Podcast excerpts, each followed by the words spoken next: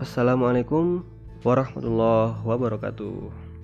Alhamdulillahirrabbilalamin Wassalatu wassalamu ala rasulillah amma ba'dah. Halo teman-teman semua.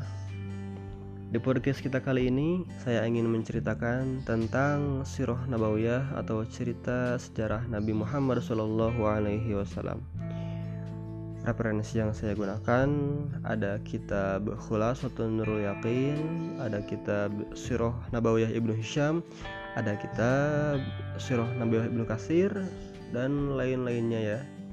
Kalau nanti mungkin ada kesempatan saya juga ingin bercerita tentang kitab-kitab uh, cerita yang ada di dalam kitab An-Nawazir atau kitab Usfuriyah dan kitab-kitab yang lainnya.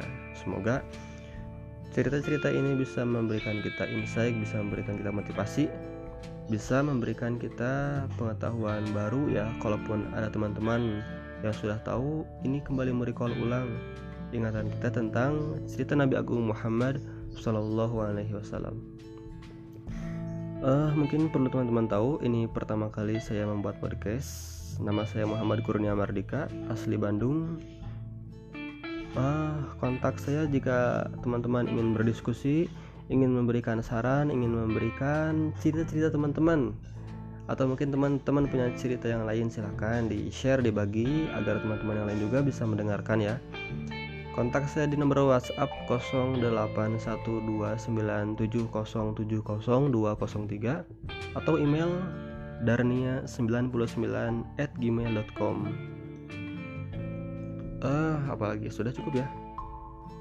Tujuan tujuan saya membuat podcast tentu selain untuk mengisi waktu yang kosong semoga podcast ini bisa memberikan uh, apa ya insight baru memberikan seperti yang diucapkan ya merecall ulang ingatan kita.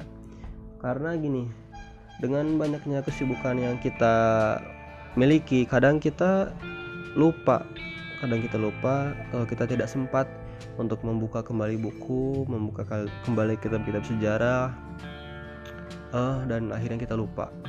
Nah untuk itu dengan adanya rekaman ini kita bisa tetap melakukan aktivitas kita kesibukan kita dengan tetap mendapatkan insik sejarah. Udah mungkin saja. Khususnya diri saya pribadi.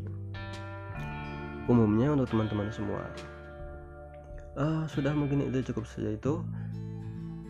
Yang pasti jangan lupa berdoa jangan lupa tersenyum jangan lupa bahagia. Jangan lupa bersolawat. Wassalamualaikum warahmatullahi wabarakatuh. Bandung 18 Juli 2020 pukul 7